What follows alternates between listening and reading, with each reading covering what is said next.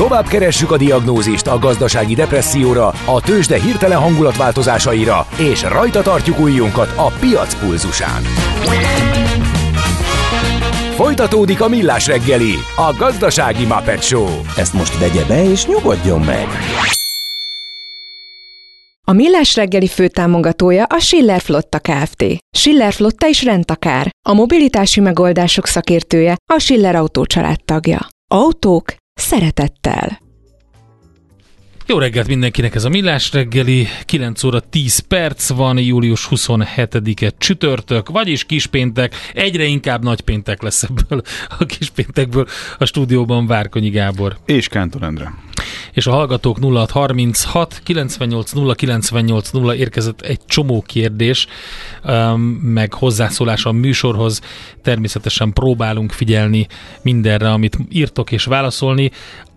Azt mondja, hogy szigetkör futás után jól esett az a zene, írta Roberto. Hát akkor örülünk neki. A Suffers-re érdemes odafigyelni, nagyon klassz kis muzsikákat hoznak össze. És várunk közlekedési infókat is, azt beszéltük, hogy viszonylag jól lehet közlekedni a fővárosban már most állítólag. Egyébként tényleg majdnem, hogy üres a Váci, hogyha kinézek ide a Váci útra, de hogy reggel korán teljesen más volt a szitu, ezt tapasztaltuk Gáborral. Hát valahogy mindenki reggel indult el, és mostanra úgy tűnik, hogy odaért. A bullshit bingóhoz jött még egy hozzászólás. Afrikai népeknél fél lábon állva kell beszélni, addig mondhatja magáit, amíg a másik le nem ér a földre. Én bevezetném ezt. Igen, milyen jó lenne. De hát van az állása, az a Bushman állás, és az órákig tudnak úgy fél lábon állni, akkor azzal mi van? A Bushmanokra vigyázni kell, ők veszélyesek. De szerintem a Bushmanok nem azok az arcok, akik sokat beszélnek. Egyébként valahogy nem azt nézem ki belőlük. Tényleg. A Bushmanok a székelyei az afrikaiaknak. Hát ezt még nem hallottam, de a Istenek a fejükre estek után, hogyha azt megnézte valaki, akkor lehet, hogy igazad van. No. Az informatika ma már nem csak tudományág, amely az információ megszerzésével, feldolgozásával, tárolásával, sokszorosításával és továbbításával foglalkozik, hanem mindent behálózó és meghatározó közeg. IT kalauz, a Millás reggeli IT rovata. Elkalauzolunk az egyesek és nullák erdejében. A rovat támogatója, a hazai tőzsde gyorsan növekvő nemzetközi informatikai szolgáltatója, a Gloster Infokommunikáció Nyrt. Gyorsan, még mielőtt belevágunk, egy kis zsargon. Tehát a bérfarkasnak üzenem, hogy a KPI-t azért KPI-nak mondják nagyon sokszor helyesen, mert nem a rövidítésnek a K betűjét mondják K-nek, hanem a Key szót mondják ki belőle, a Key Performance Indicatorből. Több PI van, és az egyik PI az a Key PI, tehát a kulcs PI. Úgyhogy, de mindegy, egyébként örülünk, hogyha folyton beírkáltok ilyet, hogy mit kell más, hogy mit nem kell így. Mit kell máshogy látni, mit kell máshogy gondolni, mit kell máshogy mondani. 10 millió rádiós műsorvezető országa vagyunk, erre csak azt tudom mondani, hogy a jó hallgató hallgat. Ez volt az az aranyköpés. Jaj! Nem áll. De jó, viszont itt van a jó szakértő a vonalban, aki egyáltalán nem hallgat, hál' Istennek, Koi Tamás, a hwsw.hu szerkesztője. Szevasz, jó reggelt! Jó reggelt! Sziasztok, üdv a hallgatóknak! A fő témának a tegnapi nagy Samsung dobbantás után a Samsung készülékeit, illetve főleg ezt a hajtogatós témát gondoltuk, de előtte kénytelenek vagyunk, és nem tudjuk kikerülni a Twitter sztorit, ami egészen egyszerűen egy ilyen elmebajnak tűnik, felhasználói szemmel is, meg nem felhasználói szemmel is, üzleti szemmel is, nem tudom, ti hogy látjátok ezt? Igen, hát én nagyon szerettem volna kikerülni a témát, hogy beszéltünk Enzével erről tegnap, hogy valójában tényleg mennyire egy őrültnek a megnyilvánulása ez a rebranding, ami vasárnap történt, vagy mennyire zseniális esetleg, vagy mennyire fog később bizonyosodni az, hogy ez egy zseniális húzása volt másnak. Hát nehéz ezt szakmailag értékelni valóban. Ugye egy nagyon gyors folyamatról volt szó, aminek azért voltak előjelei. Tehát gyakorlatilag itt ugye a Musknak a tevékenységét, vagy az életét, vagy az üzleti tevékenységét évtizedek óta végig kíséri az X, vagy az X. Ugye ő anno 1999-ben társalapította X.com-ot, ami aztán később PayPal lett, és ugye aztán eladták az eBay-nek ezt a szolgáltatást. És aztán ugye ott van a SpaceX, ami szintén Muskhoz tartozik, ugye az űrtechnológiai cég, és ott a Tesla Model X, ugye a Teslának az SUV modellje, a gyerekének a nevében is benne van valahogy az X, ha jól emlékszem, vagy ha jól láttam, igen, egészen furcsa neve van. Így van, az egyik gyerekének a nevében is benne van, igen. És akkor ugye felmerült, hogy mégis mit szimbolizálhat ez, és nagyon érdekes egy találó ilyen szimbólumot olvastam ezzel kapcsolatban, hogy az X az ismeretlen az egyenletben, vagy a változó az egyenletben, a változó ismeretlen az egyenletben, és akkor ez egy kicsit ilyen rejtélyes, ilyen fancy, tehát hogy van ennek egy ilyen jelentése, vagy egy ilyen olvasata. És hát valóban, tehát ugye felmerül a kérdés, hogy most teljesen megőrült az ember tényleg, és teljesen szisztematikusan szét akarja rombolni ezt a szolgáltatást, vagy összeállt az ő fejében valami tényleg olyan kép, ami előre mutat, és tényleg lesz ebből valami olyan, amit aztán még évtizedek múlva is fogunk használni. Egyszerű földi halandónak, aki úgy gondolkodik, hogy 1 + 1 = 2, és nem ér föl ennek a korszakos zseninek az agyához, azért fölmerül a gondolataiban, hogy minek dobott ki ennyi pénzt az ablakon, ha utána fogja, és pontosan azt szedi szét, amit megvett. Tehát, hogy ez felmerül azért szerintem többekben. Kommentáld már ezt nekünk, mert én nem értjük, kérlek. Nagy pókerjátékos Musk, én nem értek nagyon a befektetésekhez, megmondom őszintén, ha lenne 44 milliárd dollárom, én biztos nem a Twittert vettem volna meg belőle, nem tudom, de hát nincs 44 milliárd dollárom, úgyhogy nincsenek ilyen problémáim, hál' Istennek. Neki sincs, ha így nézzük. Most már igen, most már jóval kevesebbet ér a cég, ugye nem is tudom, láttam ilyen kimutatásokat, hogy mellesság felét éri a Twitter ahhoz képest, mint amennyire ő annól megvette. És igen, egy találó, éppen Endrében pont elő beszélgetünk, hogy ez olyan, mintha valaki venne egy luxus autót, egy Ferrarit, és aztán mindenki szembe láttára az utcán felgyújtaná. Vagy letépni róla a lovacskást, matricát, és akkor árakna valami tök más. Igen. Maradjunk annyiban, ez tetszett nekem, Tamás, amit mondtál, hogy nem értjük, hogy mit csinál, és valószínűleg egy grandiózus nagy terv része, és ne legyünk annyira rosszindulatúak, hogy azt mondjuk, hogy egy óriási publicity stuntról van szó, ami csak arról szól, hogy róla beszéljenek. Hiszen, hogyha nem beszélnek róla 10 másodpercig, akkor ő neki már viszketése van, ez látszik.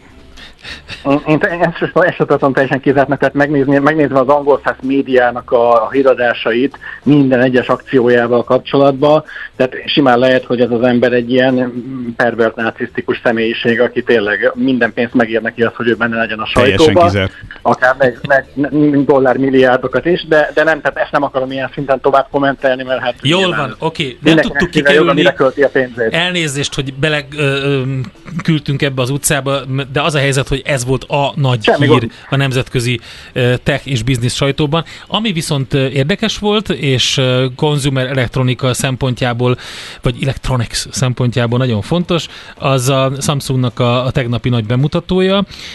És hát én azt láttam, bár megmondom őszintén, nem nagyon értek ezekhez a hajtogatható mobilokhoz, hogy nem nagyon erőltette meg magát a Samsung. Hát nem. Ennek ellenére a Samsung nyilván szeretné, hogyha ez lett volna a hét nagy híre, hogy ő bejelentette az új hajtogatható kijelzős készülékeit, illetve hát nyilván voltak új okosórák és új tabletek is a tegnapi bejelentés során, ugye ezekről is lelántották a leplet, de tény, hogy a sót, a két hajtogatható kijelzős modell, ugye a vertikálisan meg a horizontálisan hajtogatható Z Fold 5 és a Z Flip 5 vitte el. Ugye ezek már a számozásokból is következik, illetve a nevükből is következik, hogy ezek ugye utódmodellek, egy sorozathoz tartoznak, amiket már ugye évek óta a Samsung piacra dobott, vagy már piacon van. Ugye egész konkrétan 2019-re datálódik vissza ez az egész hajlítható kijelzős korszak, vagy ennek a hajnala. Ugye ekkor lépett piacra az azóta hát meglehetősen reménytelen helyzetbe hozott Huawei a Mate X-el, és ami aztán végül sosem jelenthetett meg az amerikai szankciók miatt. és vagy nem jelentett meg legalábbis az európai és amerikai piacokon. És aztán ugye jött a Samsung is először a Fold-dal, majd később ezzel a Flippel, ami ugye ezt a klasszikus clamshell, ezt a behajtható félbehajtható telefonok modelljét követte, még régen ugye a 90-es években láttuk ezeket a Motorolákat, meg a Razert, meg hasonlókat, amiket ugye félbe lehetett hajtani viszintesen. És hát igen, tehát hogy nincsen olyan újdonság, amire most így azt mondanám hirtelen, hogy ettől most majd mindenki öröngve rohan a Samsung webáruházába, vagy a saját sokjaiba Samsung hajtható kijelzős telefont venni. Az látszik, hogy tökéletesedik a technológia, amit a Samsung kiemelt, és azért ez vicces egy kicsit így 5 év után, vagy 4 év után, hogy most már olyan zsanérja van a telefonoknak, ezeknek a hajtható kijelzős telefonoknak, ami teljesen lapra hajlik, tehát mint egy könyv lapjai, ilyen nincs semmilyen rés a két panel között, a két kijelző panel mögött, hanem így úgy hajlik, ahogy egy könyvnek kell hajlani. Na most ez a legfőbb újdonsága, legalábbis a mechanikát tekintve az idei évi felhozatában.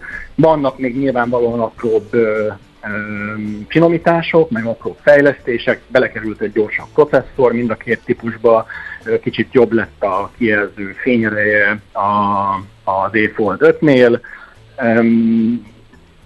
kicsit ellenállóbb lett a mechanika, de nagyjából ennyi. Tehát, jó, hát figyelj, mondjuk, nem megyünk tovább. Hogyha pozitívan nézzük, akkor igazából a Samsung az úttörő ebben a sztoriban, viszi tovább ezeket a készülékeket, és mindig egy picit javít rajtuk, kicsit csiszol rajtuk. Mondjuk azt, hogy belerakja a kutatásfejlesztésbe azokat a milliókat, amiket mások nem, és egy kicsit megpróbálja erőltetni ezt a technológiát, hát ha sikerül neki, ha meg nem, akkor tök jó marketingnek is felfogható, bár kétséges, hogy annak költséghatékony-e. Hát igen, és azért mondjuk az már látszik, hogy már nincs egyedül a Samsung, tehát azért vannak olyan nagy nevű piaci szereplők, akik ráléptek már erre az útra. Ez egyébként nem biztos, hogy jó hír a Samsungnak, és most elsőként a Google tudnám kiemelni, a Pixel Fold-dal, ami ugye szintén most a nyáron jelenik meg, vagy nyáron jelent meg, ha jól emlékszem. A Pixel Fold annak azért van óriási jelentősége, mert ugye egy amerikai gyártónak a készüléke az első olyan készülék, a hajtható kijelzős készülék, amit amerikai cég gyártott és dobott piacra. Ennél fogva ugye Amerikában és Nyugat-Európában is meg tud jelenni, nyilván azzal a háttérrel, ami a Google-nek van. Most ezzel együtt nyilván a Google azért nem tartozik még itt sem a leghangsúlyosabb hardware-gyártók közé a mobil piacon, de azért ennek már van egy üzenete, hogy ők már meglátták ebben a fantáziát. Ugye ahogy ez lenni szokott általában, most mindenki ugye azt várja, hogy most az Apple tér felén pattog a labda, hogy az Apple majd mikor fog jönni egy olyan iPhone-nal, aminek hajtható kijelzője van. Ugye eddig ezt még nem tette meg az Apple, tehát még ők nem mutattak be ilyen készüléket. Most ez azért van, mert ők arra várnak, hogy tökéletesedjen a technológia, vagy azért, mert egyáltalán nem hisznek ebbe a koncepcióba, azt nem tudni, mind a kettőt el tudom képzelni. Lehet, hogy ők teljesen másba látják az okostelefonok formáját a jövőben, és már egészen más megoldáson gondolkodnak. De tény, hogy próbálkoznak a gyártók, próbálkozik a Samsung. Egyelőre úgy tűnik egyébként, hogy annyira azért nem váltotta meg a világot ez a formátum, tehát a legdrágább készülékek szegmensében azért még mindig az Apple dominál messze, és inkább a hagyományos formátumú készülékek is a Samsungnál, tehát ez a Galaxy S23-asnál tartanak, az S23-as széria most, ami ott a csúcsot jelenti. És hát ugye a legnagyobb probléma az, hogy a középszegmensbe egyáltalán nem szivárogtak még be az ilyen formátumú telefonok. Tehát és a legolcsóbb készülék, amit tegnap bejelentettek, az Magyarországon 480 000 forintba fog kerülni, és a csillagoség a másik véglet, az 1 millió forint, azt hiszem, ha jól emlékszem, akkor a legdrágább Z Fold 1 terabájtos típus az a körül lesz, tehát 90 és 1 millió forint valahol. Tehát, hogy azért ez még nem az az árszint, még Amerikában sem, amire tömegek ugranának. Bár hát lehet erre azt mondani, hogy bezzeg a csúcskategóriás iPhone-okat megviszik, mint a cukrot, meg több 10 milliót eladnak belőle évente. Hát Igen. Tehát, hogy, jó, figyelj, hát nehéz helyzetben van mindenki nyilván ezek közül a nagygyártók közül, mert az a réteg, akit említettél a Huawei-jel, de lehet a Xiaomi-t felhozni, meg még a többit, akik támadják őket rendesen, és komoly piac szerzés van részükről, miközben valamilyen módon ki kell találni, hogy milyen irányba is vigyük ezt. Tehát nem lehet egyfolytában csak ugyanazt a formát, ugyanazt a méretet még egy picit jobb csippel ellátva a piacra dobni, mert abban nincs hír. Meg egy kicsit nagyobbá tenni. Hát vagy nagyobbá, vagy kisebbé, vagy vékonyabbá, vagy oldalt is világítson. Tehát valamit csinálni kell, tehát kényszerben van, igen, kényszerhelyzetben vannak. Igen, ennek van egy ilyen olvasata, van egy innovációs kényszer az okostelefon piacon, tehát azt látjuk, hogy most már idestova lassan 2 évtizede ez a formátum, ez nem változott szinte semmit. Javasolnám a gombokat. Igen, tehát... Hozzuk vissza a gombot. Egyébként most ennek nagy reneszánsza van, tehát most olvasni olyan híreket, vagy cégeket, hogy a buta telefonokat veszik az amerikai tinik nagyon komoly mennyiségben, mert van egy ilyen digitális detox iránti vágy, és hogy ne érjenek el engem mindenhol, meg hagyjuk ezt a TikTokot, meg nem tudom. Tehát, hogy lehet a végén ez lesz majd a jövőnek az új csapás iránya, hogy mindenki felhőzőkkel mondjártáson, és újra visszatérünk a buta telefonokhoz. Nem tudom, de tény, hogy igen, tehát van egy innovációs kényszer. Nyilván ugye az öncélú fejlesztések megint más kérdés, hogy azok mennyire célszerűek, vagy mennyire érdemes beleönteni a pénzt, mennyire tekinthető zsákutcának, de hát igen, tehát az iparág, ez erről szól, próbálnak megújulni a gyártók.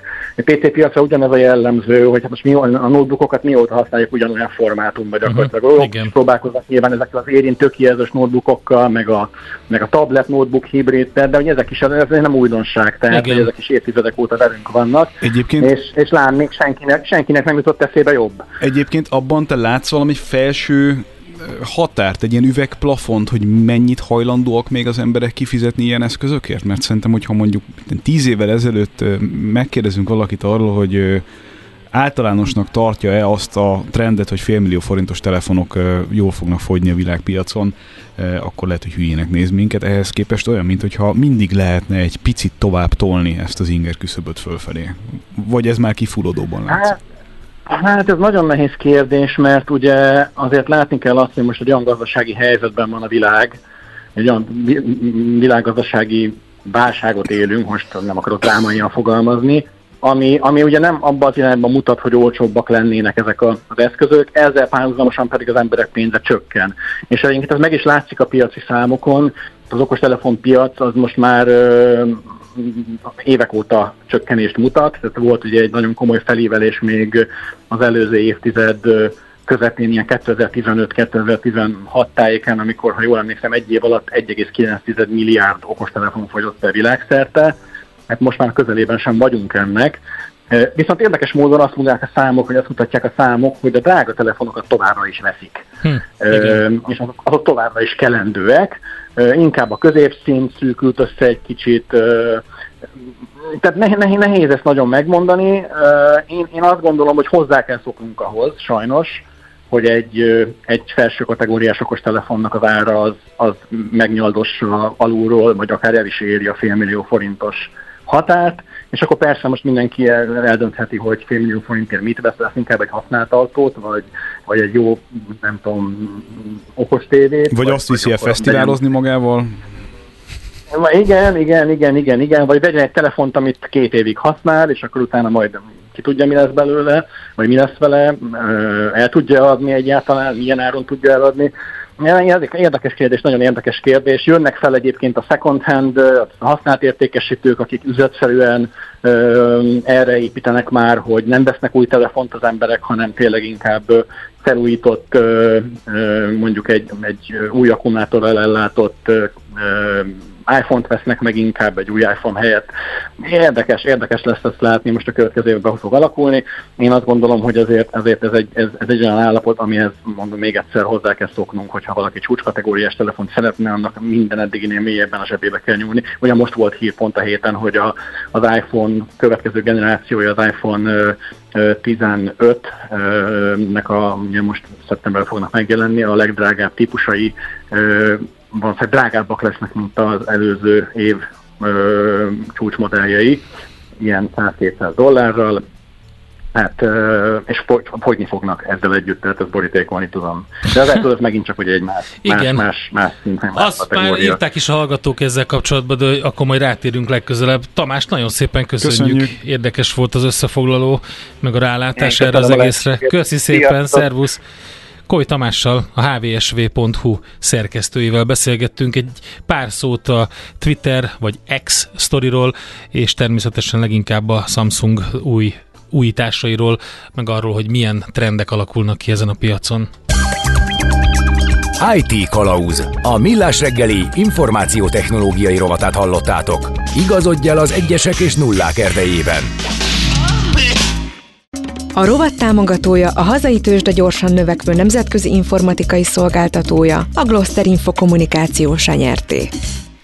Elnézést szeretnék kérni azoktól a hallgatóktól, akiknek beleléptem a lelkébe azzal, hogy azt elmondtam, ezt a jó hallgató hallgatót, meg az, aki úgy érezte, hogy el van folytva, nem vagytok elfolytva, azzal egy kicsit vitatkoznék, amit a Márk írt, hogy a jó műsorvezető az nem olvas hallgatói kommenteket, de a Márk az egyik leggrafománabb hallgatónk, akkor miért írod meg? Egyébként, hogyha valaki úgy kezdi az üzenetét, hogy Gábor vesző, vagy Endre vesző, akkor neked címezi, tehát akkor elolvasod.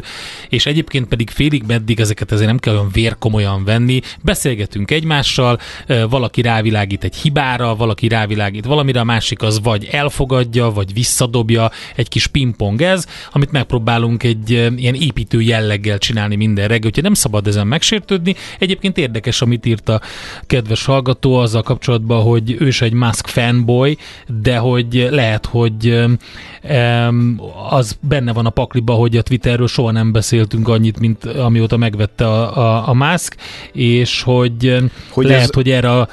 Befolyásolja ezt az eszméletlen összeget, én ebben nem vagyok egyébként teljesen biztos, de értem, amit baromi nehéz ezt meglátni, hogy mi a mestertervben van, kell, hogy legyen valami. Azt mondja, lehet, hogy lesz egy olyan is, hogy az egy dramaturgia, hogy eladja drágábban, jön az új tulaj, aki majd újra felszabadítja a Twittert a gonosz Musk kontárkodása alól. Az is lehet, hogy egész egyszerűen tényleg létrehoz egy olyan platformot, amit jobb lesz használni, de közben ugye azért nehéz, mert a Facebook és a TikTok és egy csomó mindenki meglátta a lehetőséget.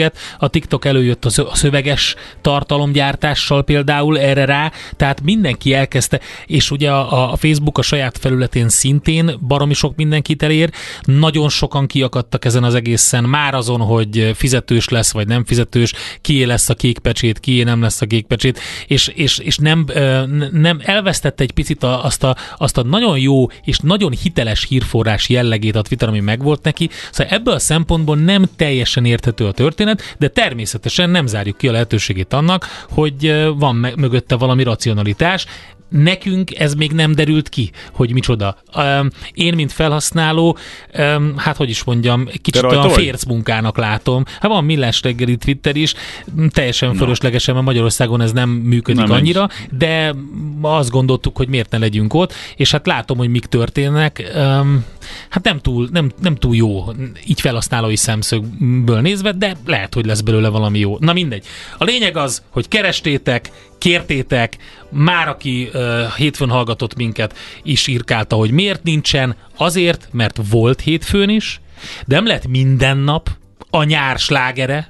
Tőzsdei és pénzügyi hírek első kézből a Rádió Cafén, az Equilor befektetési ZRT-től. Equilor, 1990 óta a befektetések szakértője. Akinél nincsen éppen kéznél telefontöltő, az csak tartsa oda a készüléket a rádióhoz, mert van egy totálisan feltöltött Búró Szilárd a vonal másik végén, és szerintem gyors villámtöltőként mindenkinek 100%-ra tolja az aksiját. Jó reggelt, szervusz! Jó reggelt! Jó reggelt, sziasztok! Na?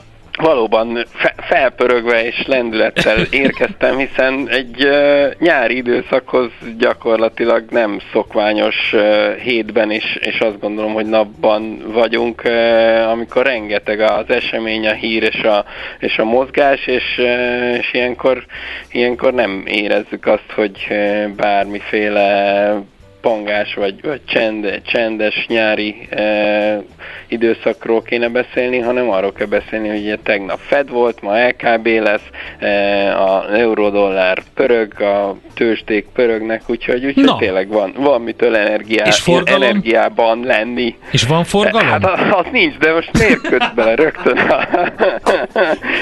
Hát tudod, ez a baj, mindig a negatív dolgokat találod meg. Elnézést, rosszul beszéltük meg a forgatókönyvet. Akkor azt akartam kérdezni, hogy az árfolyamok hogy állnak? Mint előbb a felvételiző, az egy darab magas pontszámával, ami befolyásolta a felvételi pontszámot. Na pont olyan ez a kereskedés is, hogy egy valaki itt szépen eloldalazgat. Igen. Szóval a budapesti értéktőzsde tekintetében egyelőre a korrekció látszik, ami folytatódik, tehát ha nem is örömhírekről, de azért mozgásról tudok beszámolni. Főleg az OTP az, ami ugye itt a 13 000-es csúcsok elérése után elindult lefelé, és egyértelműen azt látjuk, hogy ez most egyfajta ilyen profit realizálás, ami zajlik, mind technikailag, mint hangulatban úgy érződött, hogy itt 13 000-nél azért megindultak az eladások, és ez folytatódik a mai napon is. Most 1% mínuszban 12.780-on van a bankpapír, és ha már a forgalmat kérdezted, vagy feszegetted, akkor az OTP az egyetlen, ami tényleg normális forgalommal kezdte a napot, közel 500 milliónál jár most a bankpapír forgalma, a többieknél azonban ez jóval kisebb. A MOL még az, ami itt a korrekciós módba kapcsolt, és 2784-en 0,8%-os csökkenést mutat a mai reggelen. Itt is látható azért olyan erősebb technikai szint, amit egyelőre nem sikerült áttörni, és úgy tűnik, hogy ahhoz kell majd egy új lendület, hogy ezt megugorják a fő vezető részvényeink. Ugyanakkor a Magyar Telekom egész jól kezdte a mai napot 0,85%-os pluszban, ez 416,5 forintot jelent, és ugye a Richter maradt még ki, itt 8795 forint most jelen pillanatban az utolsó kötés, ez 0,7%-os mínuszt jelent, így összességében a Buxindex 0,9%-kal van most lejjebb a tegnapi záróértékénél, de azért, ha így nézem az eddig eltelt 45 percet, azért van kisebb-nagyobb csapkodás,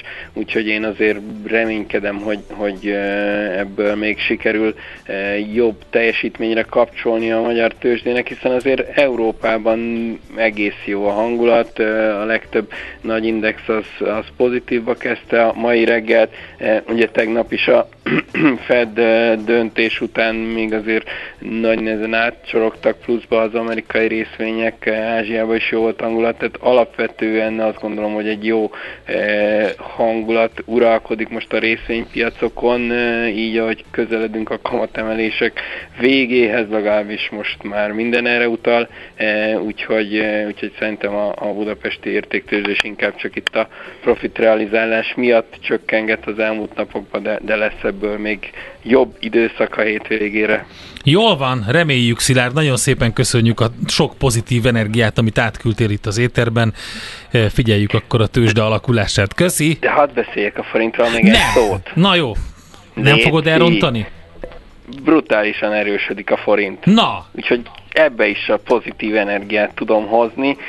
Ugye tegnap volt egy komolyabb gyengülés, és már sokan itt farkast kiáltottak, de szerintem csak a szokásos történet zajlott, hogy megvolt a keddi kamatcsökkentés, ettől úgy kellett volna érezni magunkat, hogy most aztán szűkült a kamatelőnye forintnak, és pánikba kell esni, de azért az a kamatelőny még mindig brutálisan nagy itt a 15%-os kamatnál, és ez kellett egy nap, hogy a piac ezt feldolgozza, úgyhogy most újra 3,80 alatt vagyunk, 3,79,50 jegyzik az euróforintot, úgyhogy a tegnapi 3,83-hoz képest ez mindenképpen az jó tényleg hír. Jó, hála Istennek, oké, reméljük még tovább megy ebbe az irányba. Szilárd, köszi szépen! Köszönjük! Köszönöm, szép napot, sziasztok! Szervusz! Búró Szilárd pénzügyi innovációs vezetőt hallottátok. Tőzsdei és pénzügyi híreket hallottatok a Rádiókafén az Equilor befektetési ZRT-től. Equilor, 1990 óta a befektetések szakértője.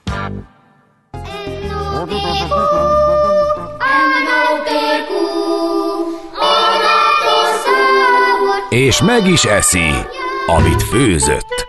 Trendek, receptek, gasztronómia és italkultúra, hedonista ABCD a Millás reggeliben. Egy kis nyári utazási élmény. Paulo Contét hallottátok az imént, a zseniális Paulo Contét énekelni.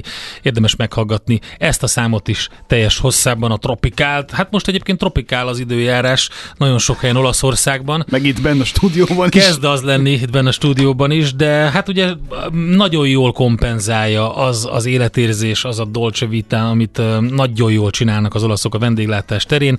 Hát gyakorlatilag tényleg nem tudom elmondani, hogy mikor volt az, amikor utoljára csalódtam abban, hogy Olaszországban rendelsz valamit, egy ilyen, mit tudom én, 10, mondjuk nem, 7 és mondjuk körülbelül 18 eurós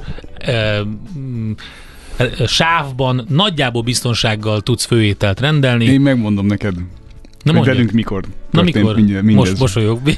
Hát mikor? Akkor a lúzerek vagyunk, mint az állat tényleg, tehát a mi saját hülyeségünk. Mert a kopertót nem fogadtátok. Nem voltak ilyen problémák. Az volt, hogy Milánóba járkáltunk, és kinéztünk egy jó éttermet. Az értékelés szerint. A jó étterem az mondjuk... Melyik értékelés? TripAdvisor? Nem is tudom, mert nem én néztem ki. Az lényeg, hogy oda mentünk. Leültünk egy helyre, amiről miután rendeltünk, kiderült, hogy ez egy bár, ahol igazából nincs étel, de nekünk csinálnak, mert hogy az étterem az ott van tőlünk 4 méterre, arrébb, csak hogy ez be van zárva napközben. Na, és az nem volt olyan nagyon jó, de még így, hogy nem volt nagyon jó is, egyébként és alapvetően jó volt. Teljesen jó volt. Egyébként pont ezt olyan említette, én egy idén nyáron az egyik legjobb élményem egy egyszerű büfésnél volt, ahol különböző pizzákat rendeltünk, de volt egy calzone és kör is az étkezésben, és hibátlan. Most nem azt mondom, hogy a világ legjobb pizzája, de például volt egy nagyon klassz vega pizza, amiben különböző ilyen zöldségek, például padlizsán, paprika, ilyesmik voltak rajta, amit még korábban én nem ettem, és nagyon, nagyon érdekes volt, nagyon finom volt, tésztája tökéletes, stb. Körülbelül 7-8 euró között volt egy pizza, tehát teljesen elfogadható áron, úgyhogy egy büfében sem lehet. Viszont pont az értékelésre azért kérdeztem rá, mert azon a nyári riszorton, ahol voltunk, vagy annak a környék, hogy ott bent konkrétan volt egy étterem, és amikor az ember van egy olyan nyaralásban van, hogy mondjuk egy fürdőnadrágban végig tudja csinálni az egész nyaralást, az zseniális, ugye, amikor nem kell semmivel foglalkozni, mert főleg azzal nem, hogy kinyitod a táskádat, és kiszeded belőle a különböző bekészített ruhákat. Szóval, hogyha megteheted, akkor nyilván nem mozogsz kívül. És hát az értékeléseket néztük, és nem voltak túl jók, de én egyszerűen azt mondtam, hogy ez ki van zárva, hát ne vicceljünk már, ilyen olaszok írták az értékeléseket, és azok túl magasra tették a mércét, nem lehet, hogy elrontják. Hát tudod, mit sikerült elrontaniuk? Hát először is ugye a vendéglátás, tehát látszott, hogy egy új stáb van, és később ezt el is mondták a helyen, nem mérték fel, hogy mennyien fognak ott vacsorázni minden nap. Tehát egész egyszerűen nem volt elég a stáb, tehát ezzel már probléma volt, hogy nem tudták időben normálisan hozni a dolgokat. De az egyszer megdöbbentő volt, hogy nem sok olyan nagyon egyszerű, tehát bocsánat, rosszul mondtam, sok egyszerű olasz tésztaétel van, de ezek közül is vannak a minimalizmus csúcsai. Az IOO biztos megvan. Persze. Na, hát az egyik alap, az egyik staple Italian pasta, ami ugye az egyik nagyon, nagyon egyszerű. Na most ehhez hasonló a Cacio e Pepe, ami a rómaiaknak az egyik kedvenc tésztája, és az igazi ortodoxok még olívaolajat sem használnak hozzá, tehát az olívaolaj nélkül készítendő elvileg a receptek szerint. Mindjárt elmondom, mi a recept. Most ezt én azért rendeltem egy ilyet, mert nem akartam láttam, hogy ott rohangálnak, nagy a sürgésforgás, nem akartam sokat várni, nem lehet elrontani, az alapanyag tök jó, a tészta tök jó, pecorino tök jó, legyen ez. Kézeddel, hát megdöbbentően elrontották, és amikor szóvá tettük ezeket a hibákat, nyilván akkor belépett az olaszos vendéglátó mentalitást, mondták, hogy akkor elnézést, nem kell fizetni természetesen. Most ezzel nem voltunk kisegítve, mert akkor utána nem tudsz hol vacsorázni, de legalább rosszabb se volt, mert ugye máshol elképzelhető, hogy még ki is fizeted. Na de mondjuk itthon. Igen, nem akartam így mondani, ne én legyek a negatív. Szóval, hogy amikor elmagyaráztam a hölgynek, hogy ne haragudjon, de a Cacio e Pepe az 3 alapanyagból van. Hogy lehet elrontani? És mondta, hogy hát ezt így kell készíteni, ezt az ételt. Mondom, így biztos nem kell készíteni. Például a tészta, amit használtak hozzá, mondtam neki, hogy a krúdó az messze nem al dente, tehát azért a kettő között van egy olyan különbség, hogy az egyik száraz és ropog, a másik az, ami éppen, hogy még nem főtt szét, ugye? Na mindegy. Szóval... Azért nekem készül egy elmélet a fejemben, hogy mi történhetett. Nem, az történt, hogy elrontották borzasztóan, és túlsózták az egészet. Maga a Cacio e Pepe egyébként borzasztóan egyszerű dolog, többféle tésztából készítik, de nekem igazából nem a spagetti félékkel megy leginkább, hanem az ilyen nagyobb tésztákkal, a penne, vagy az annál még nagyobb, ilyen, majdnem egy ilyen cannelloni jellegű tésztákkal megy leginkább. Ami kell hozzá, az jó minőségű fekete bors, jó pecorino, amire azt szokták mondani, ugye, hogy a pecorino az a nagy sajtoknak a kis testvére, de hát igazából szerintem nem, csak azért, mert juhsajt, és ezért nagyon aromás. Én imádom. És ugye megkülönböztetnek Romano DOP-t, meg Toszkánó DOP-t, meg szicíliai fajtát. Érdemes meg szardíniait megkóstolni őket, mert van különbség. De az a lényeg az egészben, hogy nagyon fontos a főzővize a tésztának, az semmiképpen ne öntsük ki, mert abból lesz az a finom szósz, amiben, hogyha beleolvad a pecorino, akkor abból lesz az a mártásos szószos valami. Az a lényeg, hogy én egyébként szoktam hozzá olívaolajat használni. Én imádom az olívaolajat. Tudom, hogy ez nem az ortodox, de szoktam hozzá használni, és nekem jobban bejött úgy, hogyha a bors, ami egész fekete bors, és egy picit megtörjük, vagy otthoni mozsárba, vagy egyszerűen egy konyhakéssel kicsit megtörjük, de jó nagy darabokba érdemes hagyni, egy picit megfuttatom az olívaolajon ezeket a borsokat. Közben a tésztát megfőzzük, és amikor a főzőleve már a főzőlő megvan, abból legalább egy pohárral félreteszünk, a többit azt ki lehet önteni.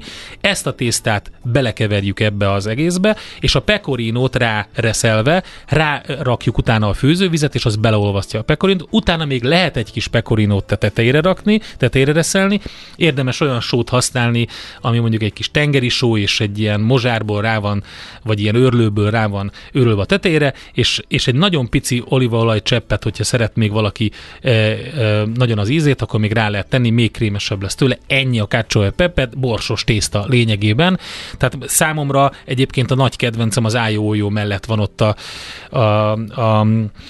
az elsők között, és fantasztikusan finom, könnyű, általában nem szokták elrontani, hát itt elrontották, de mindegy. Ez mondom, a 100 helyből egy ilyen volt, és csak azért meséltem el a sztorit, hogy el tudjam mondani a Cacio e Pepét, aki nem ismerte, próbálja meg. Akkor fölteszem neked a $100,000 kérdést. Valljál szint, francia vagy olasz konyha?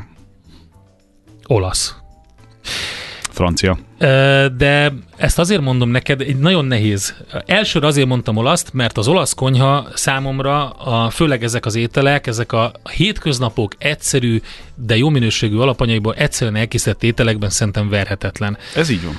A főzési technológia és a kifinomult receptekben, az a francia konyhában és a technológia, az előállítás, hogy kell egy szószt elkészíteni, hogy kell megcsinálni, nyilván a francia konyha verhetetlen ebben, és abból táplálkozik sok mindenki. Az olaszoknak is vannak bonyolultabb ételei, de én nagyon vonzódom a paraszti konyhákhoz, az egyszerű ételekhez, és amikor egy jó alapanyagból összerakosgatod a 2-3 összetevőt, és abból létrejön valami zseniális, amit otthon, hétköznap, gyakorlatilag fél órán belül meg tudsz csinálni, abba szerintem az olaszok azért nagyon erősek. Hát azt lesz számít, hogy nálunk mondjuk a fél órát az alapanyagvadászat az erősen. Jó, azt nem szabad beleszámolni.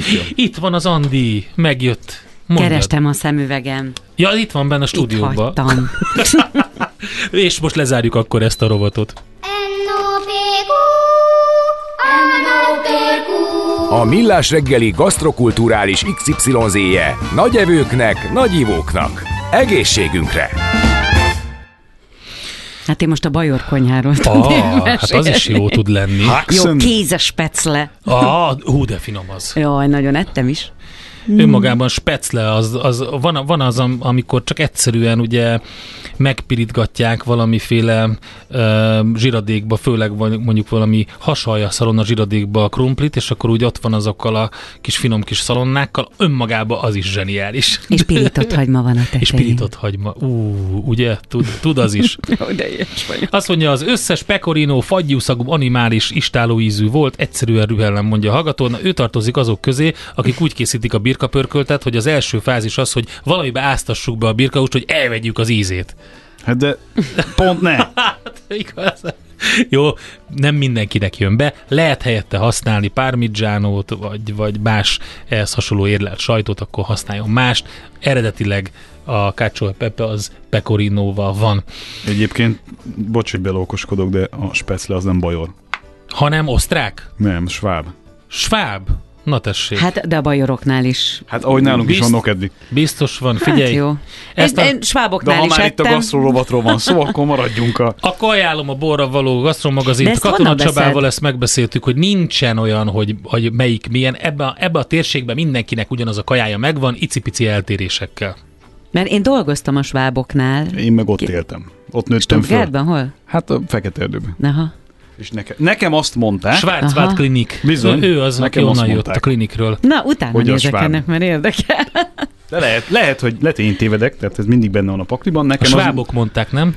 Igen, hát gyanúsan kell kezelni. Hát, hogyha bajorok mondták volna, akkor biztosak lehetnénk benne, de így, hogy a svábok mondták. Na jó.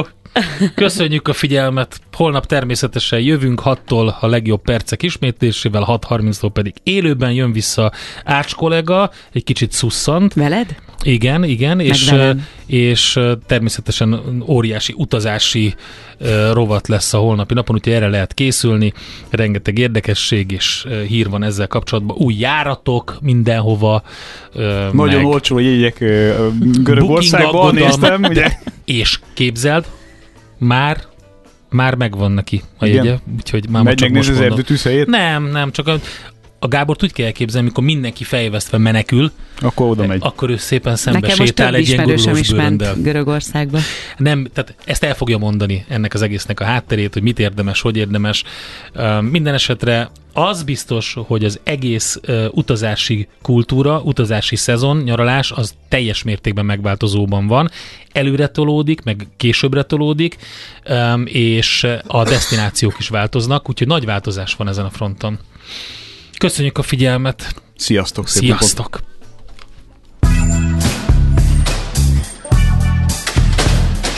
Mára véget ért ugyan a műszak, az ügyelet azonban mindig tart. A sürgősségi és félig zárt osztályon holnap reggel újra megtöltjük a kávésbögréket, és felvesszük a piaci sztetoszkópot. Addig is keressetek minket közösségi rendelőnkben a Facebookon, a mai adás podcastjét pedig a rádiókafé98.hu és millásreggeli.hu oldalakon, a Spotify-on és a Google Podcasten. Millás reggeli. A Rádiókafé gazdasági Muppet show-ja. Két dologban bízhatsz. Az egyik mi vagyunk.